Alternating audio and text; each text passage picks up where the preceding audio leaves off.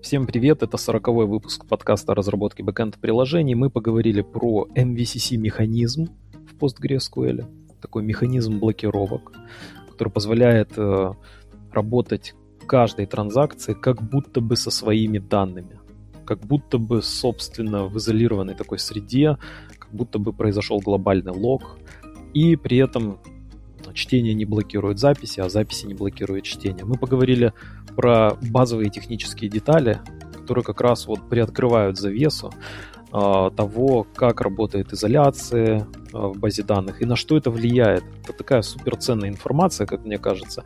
И если вы хотите поподробнее про это узнать, то в шоу-нотах есть э, ссылка на великолепную просто презентацию э, от Брюса Мамджина, а, он ее обновляет, прям настоятельно рекомендую. Такой прям ключ к пониманию Postgres. MVCC — это ключ к пониманию Postgres. Вторая тема, про которую мы говорили, это Zero Code э, решение, а, No Code DB, для того, чтобы сделать такую, знаете, вот э, а, Google табличку для совместного доступа, но при этом чуть более улучшенную версию. Третья тема — это массовые увольнения в IT-отрасли. Здесь, пожалуй, э, я не сделал э, главный вывод, и поэтому я сейчас прям сообщу главный вывод э, из этой статьи, то, что увольняют много узких специалистов.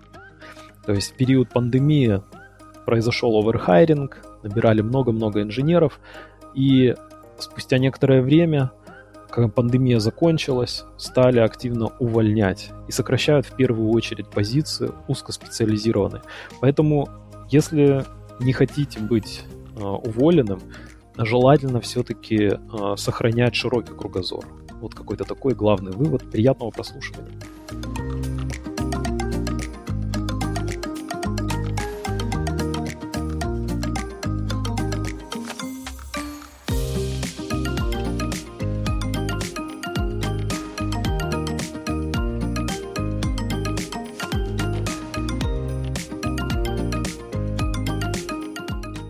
Говорим про MVCC. Это основной механизм блокировки, реализованный в Postgres.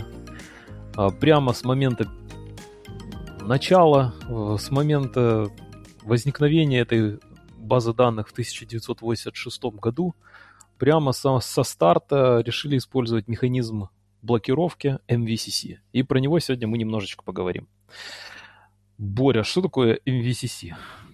Ну, это контроль а, который позволяет вот э, добиться, наверное, ACID, свойств, транзакций угу. в конкурентной среде, когда нужно получать доступ к данным конкурентно. То есть э, много желающих получить к ним доступ, постоянно данные меняются. Э, можно даже сказать, наверное, что это сердце Postgres, основной механизм, понимание этого механизма, оно практически является ключом к тому, чтобы понять уровни изоляции в Postgres, как они работают, как это все устроено. Ну, в общем, а, я продолжаю читать книжку «Мониторинг Postgres», и просто среди прочих ссылок, полезных материалов, а, была ссылка на презентацию Брюса Мамджина, это его доклад, и плюс сама презентация в PDF-формате, она периодически обновляется, поэтому в качестве отличного материала, такого вводного, и, в принципе, вы даже будете знать э, чуть глубже, чем какой-то вводный любой материал на YouTube, это прям вот э, хороший источник информации. И хотел поделиться просто своими впечатлениями, потому что я впервые, собственно, так хорошо и ясно понял этот механизм MVCC, а, что мне наконец стало понятно, как работают вот эти уровни изоляции. А, когда мы хотим, а, чтобы наши транзакции в конкурентной среде действовали тем или иным образом, то есть мы хотим убрать некие аномалии, которые могут возникнуть, мы можем повышать уровни изоляции. И вот как это все работает, для меня вот стало таким большим вспомогательным материалом а, серьезным таким а, фундаментом, который наконец-то прояснил, пролил свет, можно сказать. То есть MVCC а, механизм блокировок. То есть, а что использовали до MVCC, Боря? ну, наверное, использовали локи в основном. То есть тебе нужно что-то, например, прочитать, в это время с этими данными, которые ты хочешь прочитать, что-то делают какую-то модификацию, как-то их меняют. Ну и, естественно, а, при изменении, наверное, вешают лог на эти данные. И тот, кто читает, ему нужно подождать, пока снимут лог. И после только внесения изменений он сможет э, прочитать эти данные.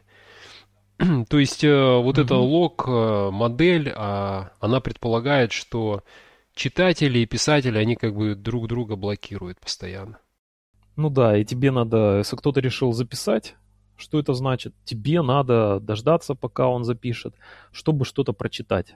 Много ожиданий, да, Когда много тебя... ждать приходится. Да, Если да. вот особенно активно э, выполняют запись, обновление данных, то приходится много ждать. Ну, это так называемый пессимистик лог, можно такой еще термин встретить. То есть, когда мы блокируем полностью, например, таблицу или базу данных, а, чтобы выполнить какой-то объем работы, и все стоят и ждут, пока закончится выполнение той или иной транзакции, например. Хорошо, но э, получается, что MVCC это у нас как бы следующий шаг э, к тому, чтобы повысить производительность. То есть э, понятно, что до какого-то этапа, скажем, можно было справляться полностью э, вот таким глобальным локом, например, или выполнять просто последовательно транзакции. Э, и, собственно, примерно этого, э, этого мы и достигаем на уровне э, serializable. Это максимальный уровень изоляции транзакции, где э, можно считать, что транзакции у тебя выполняются одна за другой. Ну хорошо, а, а, а правильно ли считать, что это вот такой механизм локов, более совершенный для конкурентной среды MVCC? Что значит более совершенный? Мне кажется, что MVCC решает определенную задачу, и при этом а, для решения этой задачи приходится идти на компромиссы. И что-то ухудшается, что-то улучшается. Uh-huh. И вот MVCC uh-huh. просто это средство для решения. А, это та модель, которая необходима а, для повышения производительности в конкурентной среде, когда а, много а, читателей, много писателей, и хочется как-то сократить время ожидания, чтобы поменьше они ждали. И поэтому, как, как я это вижу, то есть ты мне задаешь вопросы, как будто я какой-то эксперт, mm-hmm. специалист, я, у меня поверхностные знания по этой теме. Но вот как я это представляю, э, это то, что э, решили э, сделать, решили дать возможность э, читателю и писателю работать с, каким-то, с какой-то версией базы данных. Именно поэтому он называется Multiversion Concurrency Control. То есть есть какая-то такая, знаешь, историческая версия, немного старая версия. Ну, там, как правило, речь идет, если ты говоришь старая, может возникнуть неправильное представление, что это какая-то давнишняя версия. На самом деле она почти свежая. Ну, то есть это она недалеко, не прям совсем супер-супер старая, но зависит, конечно, от нескольких факторов. Много хорошо. Ну, давай. это такая консистентная версия данных. Э, а, на какой-то момент времени в прошлом, недалекий совсем, да. И тебе дается возможность там с ним работать, его читать, в него записывать, э, работать с этой версией. Ты как будто бы работаешь с версией базы данных. Я хочу коротко рассказать, э, совсем коротко, без того, чтобы сильно загружать э, тебя и слушателя, а, как работает MVCC это, собственно, понимание вот этого механизма, оно и открывает глаза на все прочие э, производные знания, такие как там уровни изоляции, вакуумирования, э, как может быть эффективнее организовать э, э, свои таблички. Как же работает этот MVCC? Механизм MVCC предполагает, что ты накапливаешь данные. База данных накапливает данные. То есть, когда мы создаем какую-то э, строчку в табличке, то мы помечаем, у нас есть дополнительное поле, которое сохраняет время создания этой строчки.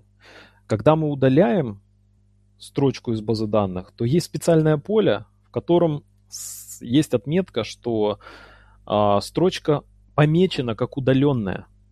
Это важно. То есть мы помечаем строчку как удаленную строчку. Если мы обновляем данные, то мы делаем delete плюс insert. То есть какую-то строчку мы помечаем как удаленную, ставим там временную метку, а какую-то строчку новую мы копию создаем и меняем только тот атрибут, который нужно изменить. А мы, э, соответственно, устанавливаем время создания, а время удаления содержит значение 0, ну то есть оно не установлено. И вот благодаря вот этим двум меткам, время создания и время удаления, мы понимаем, когда, транзак... когда а, та или иная строчка существовала да, для базы данных. Ну, это что-то вроде там колонок create Точнее, не для базы данных, а для а, которые запроса. можно да, да. тоже в своей таблице создать. Да, только в Postgres они, они называются не created at, deleted at, а они называются xmin и xmax. И тут э, для тех, кто, может быть, особо много не заглядывал в исходники или вообще, скорее всего, не заглядывал в исходники Postgres, стоит пояснить, что x префикс. Чаще всего используется для а, именования каких-то сущностей, относящихся к транзакции, будь то директория, будь то структуры данных, или вот как в нашем случае с MVCC моделью, это два дополнительных э, атрибута у каждого кортежа, у каждой строчки. То есть мы можем даже специально, ты можешь select же написать и прям указать, я хочу посмотреть эти значения. Пишешь select, xmin, xmax, from, там, табличку, и ты прям увидишь эти значения. И можно по ним понять, когда, в какой момент времени была создана строчка, когда она была удалена, и была ли она удалена, например. Соответственно, у нас есть диапазон минимальный, максимальный, то есть xmin, xmax. Мы понимаем этот диапазон времени, когда та или иная строчка существовала. И тут важно, что нам нужно, вот мы выполняем запрос, и нам нужно отсеять те строчки, которые уже для нас не актуальны, от тех строчек, которые для нас важны. То есть видимые строчки для нашей транзакции от тех, которые невидимы, например, удаленные когда-то там, ну или какая-то параллельная транзакция там выполняется, какие-то строчки созданы, но они созданы в рамках другой транзакции. Нам надо их отмести, нужно в смысле от них избавиться, их проигнорировать в нашей выборке. Тут как раз вступает в игру э, механизм снапшотов. То есть что такое снапшот? С английского это переводится снимок. А мне понравилась, Боря, твоя э, визуализация, когда мы действительно берем Например, у нас есть э, полка с товарами. Мы делаем снимок, вот прям на фотоаппарат делаем снимок. И у нас есть фотография этой полки с товарами. И мы работаем не с реальным хранилищем, а с фотографией. То есть то, как это на момент фотографирования было на полках. Это дает такую дополнительную глубину вот этого понимания, э, с чем же мы все-таки работаем. Мы работаем со снимком. И тут понятно, что на самом деле на полке в тот момент, когда мы сделали снимок, э, состояние было такое, но как только мы начали работать с этим снимком, на полке что-то могло поменяться. Какие-то товары могли быть э, удалены, какие-то добавлены, но мы работаем со снимком. То есть у нас в руках снимок. Так вот, благодаря тому, что накапливаются версии строчек, мы, понимая э, текущий момент, момент времени снимка, мы можем понять, какие строчки для нас видны, а какие не видны. Здесь все достаточно просто. То есть можно чуть-чуть глубже в детали, но я не думаю, что это прям супер важно. Если хотите, точнее, это важно, но э, для подкаста это будет сложно на восприятие. А, предлагаю прямо вот проследовать по ссылочке, посмотреть а, презентацию и самому разобраться в деталях ну и какие выводы можем, мы можем для себя сделать, какие-то положительные выводы, что нам э, нужно э, извлечь из вот этого знания. Первое, что ты правильно сказал, Боря, что у MVCC есть недостатки. То есть ты когда говорил об этом, ты что имел в виду? Ну, хотя бы то, что эта модель требует больше использовать э, пространство жесткого диска, потому что накапливаются, как ты правильно сказал, накапливаются постоянно данные. Кроме того, а, в MVCC мы работаем все-таки с немного историческими данными, и мне кажется, это тоже недостаток. Мы работаем со снимком данных. А, хотя вот э, после того, как мы сделали, грубо, ну так, э, образно говоря, после того, как мы сделали снимок, данные действительно могли поменяться. И, ну, это, э, это, это как я вижу, недостатки, но зато мы получаем высокую производительность в конкурентной среде. Ну да, если э, продолжить, вот то, что разбухает у нас э, таблички, индексы, ну и, соответственно, тут важный вывод, который нужно понять, это то, что замедляется и производительность базы данных. Ну, так как у нас становится в индексах, представьте, что ну, нам нужно больше просканировать и проверить строчек. Да, их нужно отмести, то есть это дополнительная нагрузка. А, и если мы не подчищаем данные, то у нас, соответственно, производительность может сильно понизиться. Как раз для вот этой подчистки данных и существует процесс вакуумирования, очистки. И э, вот модель, механизм MVCC предполагает, что данные с одной стороны накапливаются, накапливаются, накапливаются, а с другой стороны есть вот этот пылесос, который подчищает все, что уже не актуально. И э, второе важное знание вот э, из, э, которое следует из понимания того, что данные накапливаются, если у вас транзакция работает очень долго, например, вы делаете бэкап, а, то есть бэкап делает pg_dump на уровне repeatable read, то есть это такой повышенный уровень изоляции. И, а, соответственно, если бэкап делается долго, то нам нужно долго сохранять старые записи. Они могут быть уже удалены, обновлены 10 раз, да, но мы их не можем удалить, пока бэкап не закончит свою работу. Потому что нас интересует полный снимок всех данных нашей а, базы данных. Ну и, соответственно, во времена э, длинных транзакций у нас накапливается больше избыточных данных. И если есть возможность сделать транзакции короче, всегда нужно стремиться к тому, чтобы транзакция была у тебя как можно более компактной. А если такой возможности нет, сделать э, компактную, написать транзакцию, то можно рассмотреть вариант э, выполнения э, этой транзакции на реплике. То есть, ну и что, что на реплике у тебя индексы разбухнут на некоторое время. Главное, что у тебя продакшн, а, база данных такая, знаешь, более бодрень, бодренькая и компактная. Ну и, соответственно, можно вот такие медленные транзакции, какие-то сложные репорты, бэкапы делать с реплики.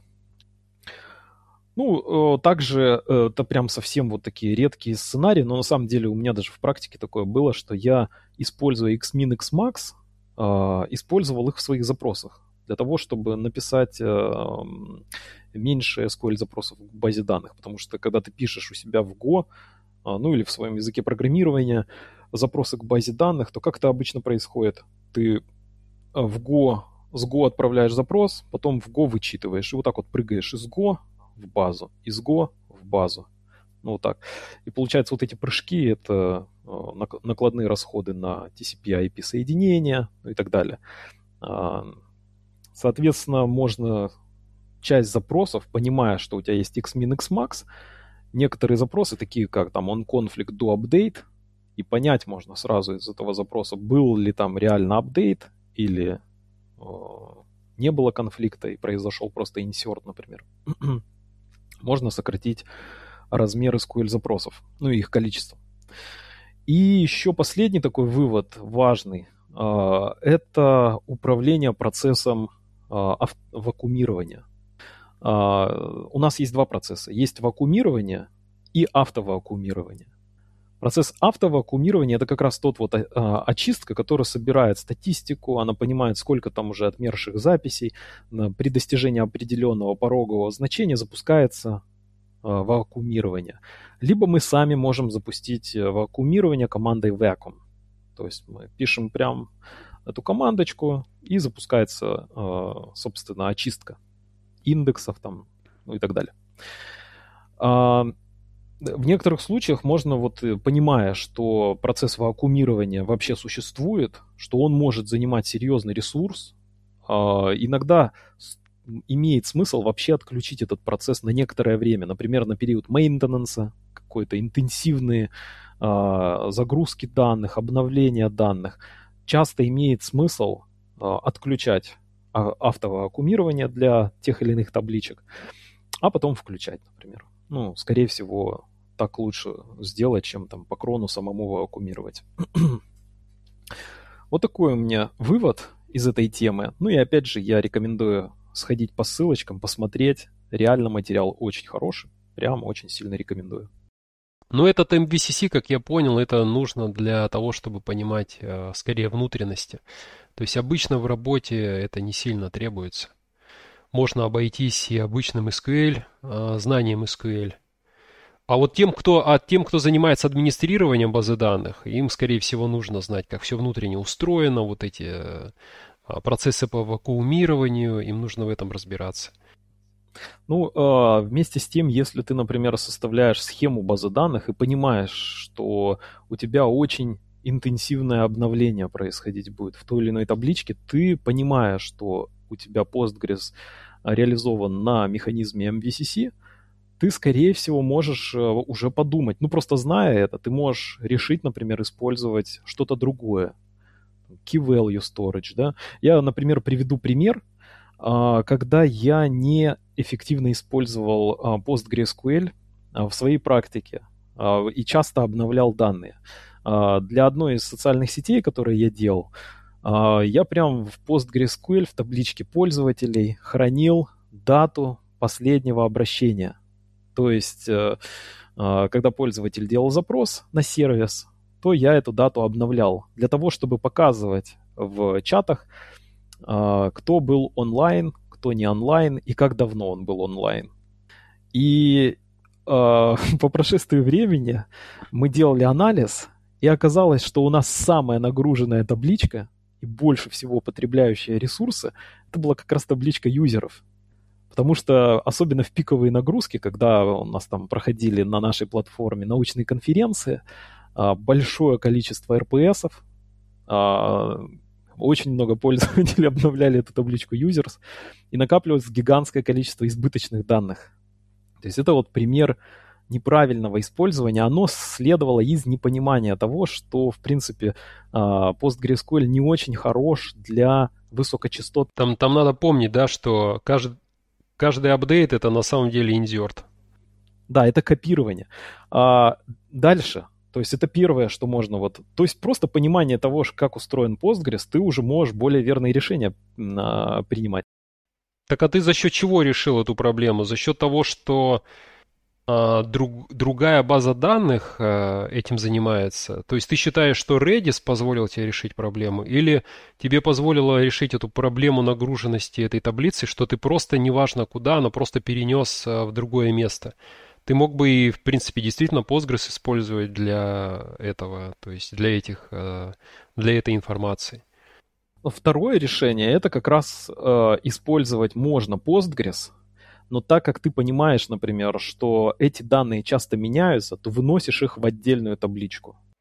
Помним о том, э, что MVCC предполагает при обновлении создание копии данных. И одно дело копировать строчку с множеством колонок, а другое дело копировать э, строчку там с двумя-тремя колонками. Понимаешь, да? Угу. Ну, то есть на самом деле MVCC э, дает тебе дополнительное ну, там, глубину. Ну да, я согласен. Э, вот этот пример как раз хорошо это показывает, что для высоких, когда у нас высокие нагрузки, э, все-таки хорошо разбираться в инструменте, который ты используешь, это оказывается очень важно. Да. А, следующая тема, я быстренько про нее расскажу, это мой небольшой такой опыт свежего использования конструктора а, для бэкэнда. А, нашумевшие вот эти все слова типа zero code там и все такое да, вполне себе а, можно сделать а, определенные бэкэнды с помощью конструкторов. И как раз об одном из таких конструкторов я сейчас тебе расскажу. А, у нас возникла реальная, прям невыдуманная, настоящая прям потребность а, навести некоторый порядок а, в работе офиса. И я, а, выслушав все пред предложения, увидев, что еще нет четкой работы выстроенной, а, мне захотелось какой-то вот быстрый сделать прототипчик. Ну, прям очень быстро, на коленке, без программирования. И я вспомнил, есть же Zero Code. Ну, собственно, поискал какие-то инструменты э, для того, чтобы эти, как-то многопользовательский Excel сделать, только чуть более строгий, где есть формочки какие-то, ну, какие-то настраиваемые представления и какое-то разделение базовое по ролям.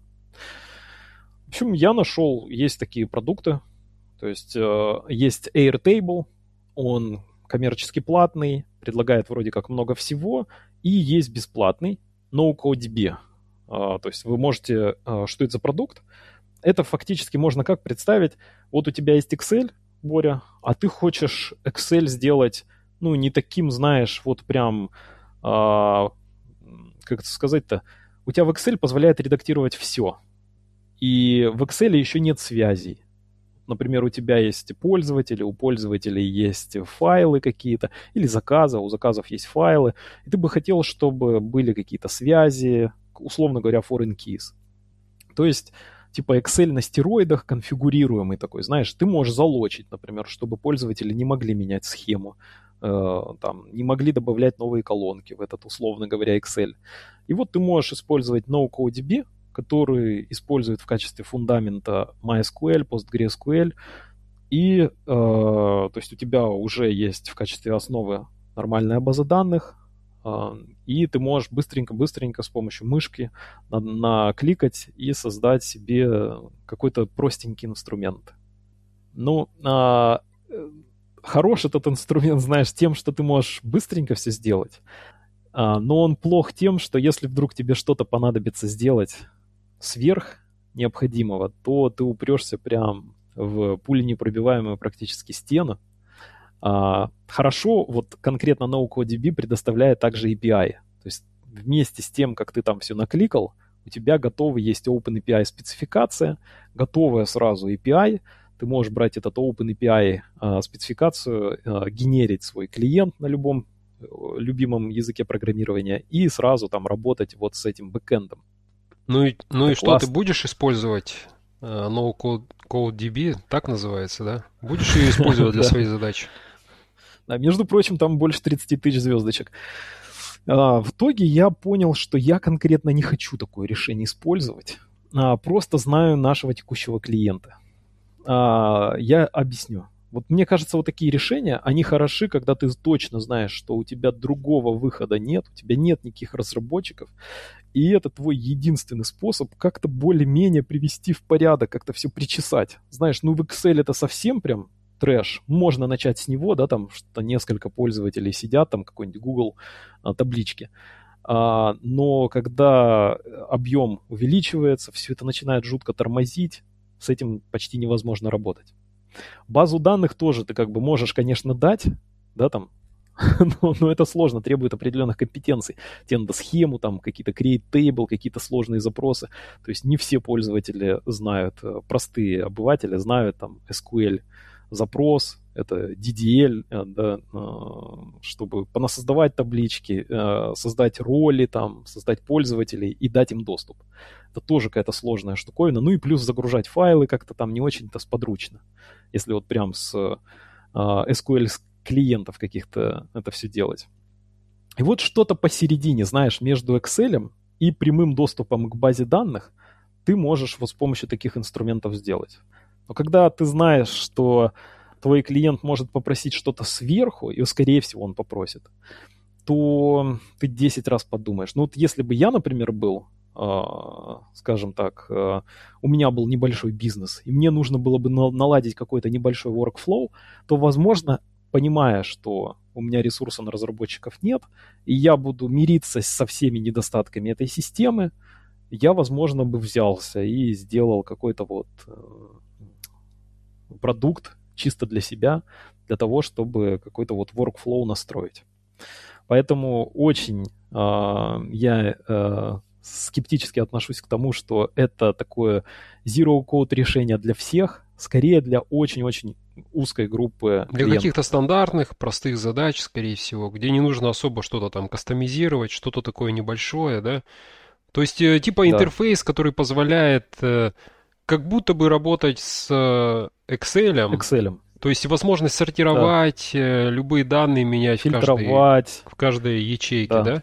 Но при этом у тебя да. все это хранится в Postgres, Postgres. надежно. у тебя там бэкапится, наверное, все это, да, хозяйство.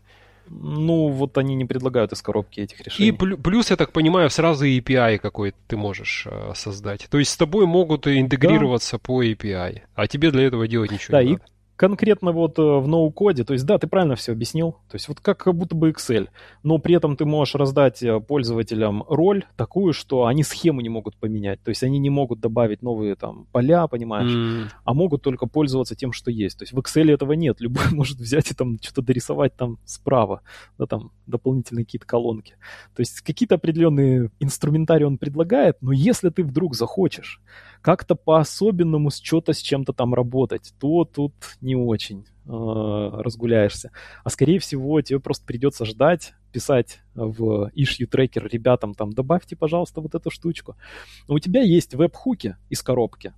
Раз. То есть каждый раз, когда ты там добавляешь данные, удаляешь, от, может, ты можешь настроить отправку веб-хука. Mm-hmm. А, плюс у тебя есть API, что ты можешь автоматически туда запихивать данные. Mm-hmm. А, что еще? У тебя есть возможность каждую строчку, каждую запись комментировать в многопользовательская среда, там сразу из коробки.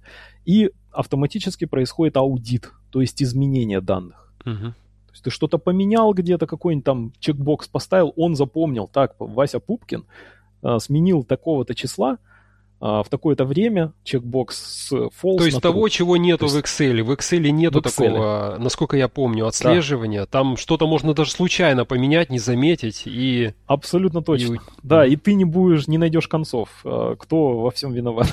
почему, почему все не так, все не так неправильно? То есть такая штуковина. И что там прикольного, то, что в ближайших релизах они э, к простому табличному отображению добавят, добавят также календарное отображение. То есть можно на календаре размещать какие-то, вот условно говоря, знаешь, задачи. А, и второе, там есть э, из коробки уже сейчас готовое а, такое а, представление а, канбан, они это называют. Ну, то есть вот эти колоночки, да, и ты можешь свои записи а, из одного стейта в другой пере, а, пере, пере, а, переводить, и они будут э, в той или иной колонке находиться. Ну, как у нас в джире, да, там задача, например, находится в таком-то состоянии, там новая. Короче, потом, это issue трекер примерно, да? Ну, такое, знаешь, да, канбан представление для твоих вот э, записей. То есть удобно, прямо вот сейчас можно поставить, и обычно там мне надо обработать заказ, да, ну, там, пришли, у меня купили кондиционер. И ты там заводишь, так, надо там то сделать. Потом установка кондиционера, ты там дату поставил, все. Ну и вот у тебя, в принципе, оно перемещается как э, в issue трекере. То есть можно ну, прикольно, да. Хорошо, молодцы да, сделали. Такой... Взяли PostgreSQL, да, да? А что за язык там программирования какой? А, там на ноде mm-hmm. написано, а UI на TypeScript, поэтому я к тому, что если понадобится что-то поменять, ну, как бы потребуются немаленькие такие компетенции. Ну, окей. А, Хорошо. Что, да. И последняя тема, а, прям совсем короткая, а, это тема касательно увольнений. А, в IT-индустрии, возможно, вы слышали, а, самая громкая новость это то, что Илон Маск а, половину компании персоналу уволил из Твиттера, то есть 50% примерно. И я, в принципе, смотрел некоторые материалы, мне стало, в принципе, интересно, что это происходит с IT-отрасли, почему такие массовые увольнения происходят в IT-отрасли. И э, из интересного, то есть я не буду тут какие-то выдумки вам транслировать, из интересного поделюсь просто, что оказывается, американцы вот э, молодцы, они взяли и сорганизовались и создали специальные пару даже сервисов, которые трекают все увольнения, э, начиная с 22 года. То есть 22 23 вот текущий год. Можно посмотреть, всякие диаграммы, там, а, посмотреть списки уволенных. Некоторые э, не стесняются и, и прям вносят свои ссылки на LinkedIn, какую-то свою информацию, роль в той или иной компании. И вот такие прям можно пос посмотреть эти списочки, оценить, что это за увольнение. И а, за 2000, ну, за прошлый, короче, год а, было уволено около 200 тысяч сотрудников а, из разных IT-компаний. И, это пиковое, а, да, увольнение интерес... за последние там несколько лет? Да, да, да. Это пиковое увольнение, просто такие прям массовые увольнения, когда увольняют прям там 20% компаний. А, такая компания, как э, Snapchat, это такой мессенджер, достаточно популярен, особенно вот э, среди поколений э, моложе нас, короче, более 20-летних нынешних. В общем, э, представь, Snapchat, э, у них 6 тысяч сотрудников, они уволили 2 тысячи сотрудников. И продолжают нормально функционировать. Вот. А, и из интересного все-таки в чем причина и кого увольняют. То есть я вот, э, помимо того, что э, прочитал несколько аналитических статей на этот, э, по этому вопросу.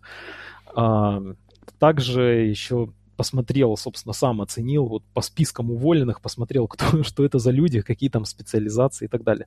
И действительно увольняют большую часть это инженеров. То есть, э, Но это по, а, по из... твоему личному впечатлению? Нет, нет, нет, это прям pie-chart диаграмма, знаешь, можно прям посмотреть и больше всего ролей это инженеры. Но инженеры бывают разные. Бывают такие профессии, да. где там инженер, а на самом Social деле инженер. это не программист вообще. То есть это что-то там просто для красоты назвали так эту должность на самом деле инженеров. То есть я захожу, смотрю, и там есть э, и iOS разработчики, а, много очень фронтенд разработчиков э, попадает под сокращение. Есть и бэкенд разработчики. То есть никто не ну, уберет. Но, э, Нет такого, что есть какая-то роль. Тут надо сказать, что мы все-таки не эксперты. Потому что тут много всяких, а, когда ты со статистикой работаешь, много может быть всяких нюансов. Например, ты вот эту долю посмотрел, да, инженеров, а ты сравнил ее с предыдущим годом. Вдруг она такая же. 43%. Вдруг... 43% это инженеров, а 60% это остальные роли, но там имеется в виду, что 20 что-то HR, там, знаешь, там кто-то по безопасности кого-то, сайт reliability инженеров там увольняют. Ну, Не, я к тому, что... Есть, ну, больше всего просто Я к тому, что, возможно, если ты посмотришь увольнение по бэкэнд, например, разработчикам за несколько лет, то примерно уровень может оказаться такой же. Но в 2023 общее количество увольнений оказалось пиковым не за счет того, что стали больше увольнять бэкэнд разработчиков, а за счет того, что стали mm-hmm. увольнять менеджеров по развитию, например. Что-нибудь такое, там, по рекламе, не знаю. Ну, э, знаешь что, вот я прочитал пару аналитических статей у меня такое сформировалось мнение, я просто поделюсь. Понятно, что мы не эксперты, мы с тобой разработчики, но для чего я вообще про это говорю? А, для того, чтобы мы могли сориентироваться, и может быть это кому-то поможет, а может и нет. Короче, воспринимайте эту информацию с долей скептицизма. А, для того, чтобы, в принципе, для себя сориентироваться, то есть что нас ждет в каком-то будущем. Все равно приходится на этот счет размышлять, когда видишь такие массовые увольнения, такие высокие цифры. Ну и вот среди причин увольнений я выделил несколько важных, о которых говорят многие HR, а, вот такие бизнес-аналитики, они говорят, что в принципе произошло, произошел такой оверхайринг, то есть в период пандемии набирали большое количество людей. Угу. Дело в том, что в период пандемии очень хорошо, хорошо росли IT-компании. То есть люди дома сидели, им нужно развлекаться, очень хорошо подросла гейм-индустрия, э, всякие стриминговые платформы. И э, еще есть такая вторая такая тенденция восходящая была именно в этот период, это, э, знаешь, послабление для найма удаленных сотрудников. То есть э, проще было нанимать удаленных сотрудников, ну и нанимали, соответственно, с э, разных стран. То есть оверхайринг, много-много нанимали людей в этот период роста. И в дополнение к этому стоит учитывать, что для а, а, финансового рынка, а, для рынка акций очень хорошей метрикой для оценки производительности компании вообще как хорошо она себя чувствует, а, является найм сотрудников. То есть если компания нанимает сотрудников, то значит у нее все хорошо. И а, для инвесторов это хорошая метрика. А многие инвесторы ориентируются на нее. Даже если найм не имеет смысла по большому счету, как я смотрел видос, и там один из чуваков а, в Снэпчате, он прям показывал, из чего состоит его рабочий день. Он примерно 2 часа работает, Все остальное время он общается, там пьет кофе, вот как-то так. А, ну и а, последняя, а, последняя причина а, вот а, так, таких увольнений, как мне кажется, это то, что компании часто переоценивают свои потребности в персонале. И, знаешь, э, создают много узкоспециализированных позиций. То есть какие-то, знаешь, не справляются э, с какими-то задачами разработчики. думают, сейчас мы наймем больше разработчиков и одолеем проблему. Но это не всегда так. И помним этот график у Роберта Мартина. Отлично есть э, целый раздел там в его книжке по клин-коду, что чем больше разработчиков, э, два разработчика, это не значит, что вы в два раза быстрее будете писать код. Там не такая зависимость потому что этим двум разработчикам нужно еще между собой как-то Согласовать нужно всякие правильно. задачи, да. там, провести Потом метап какой-нибудь. И чем больше людей, да. тем длиннее этот метап, например. Да. Да, ну, то есть скорость э, растет нелинейно.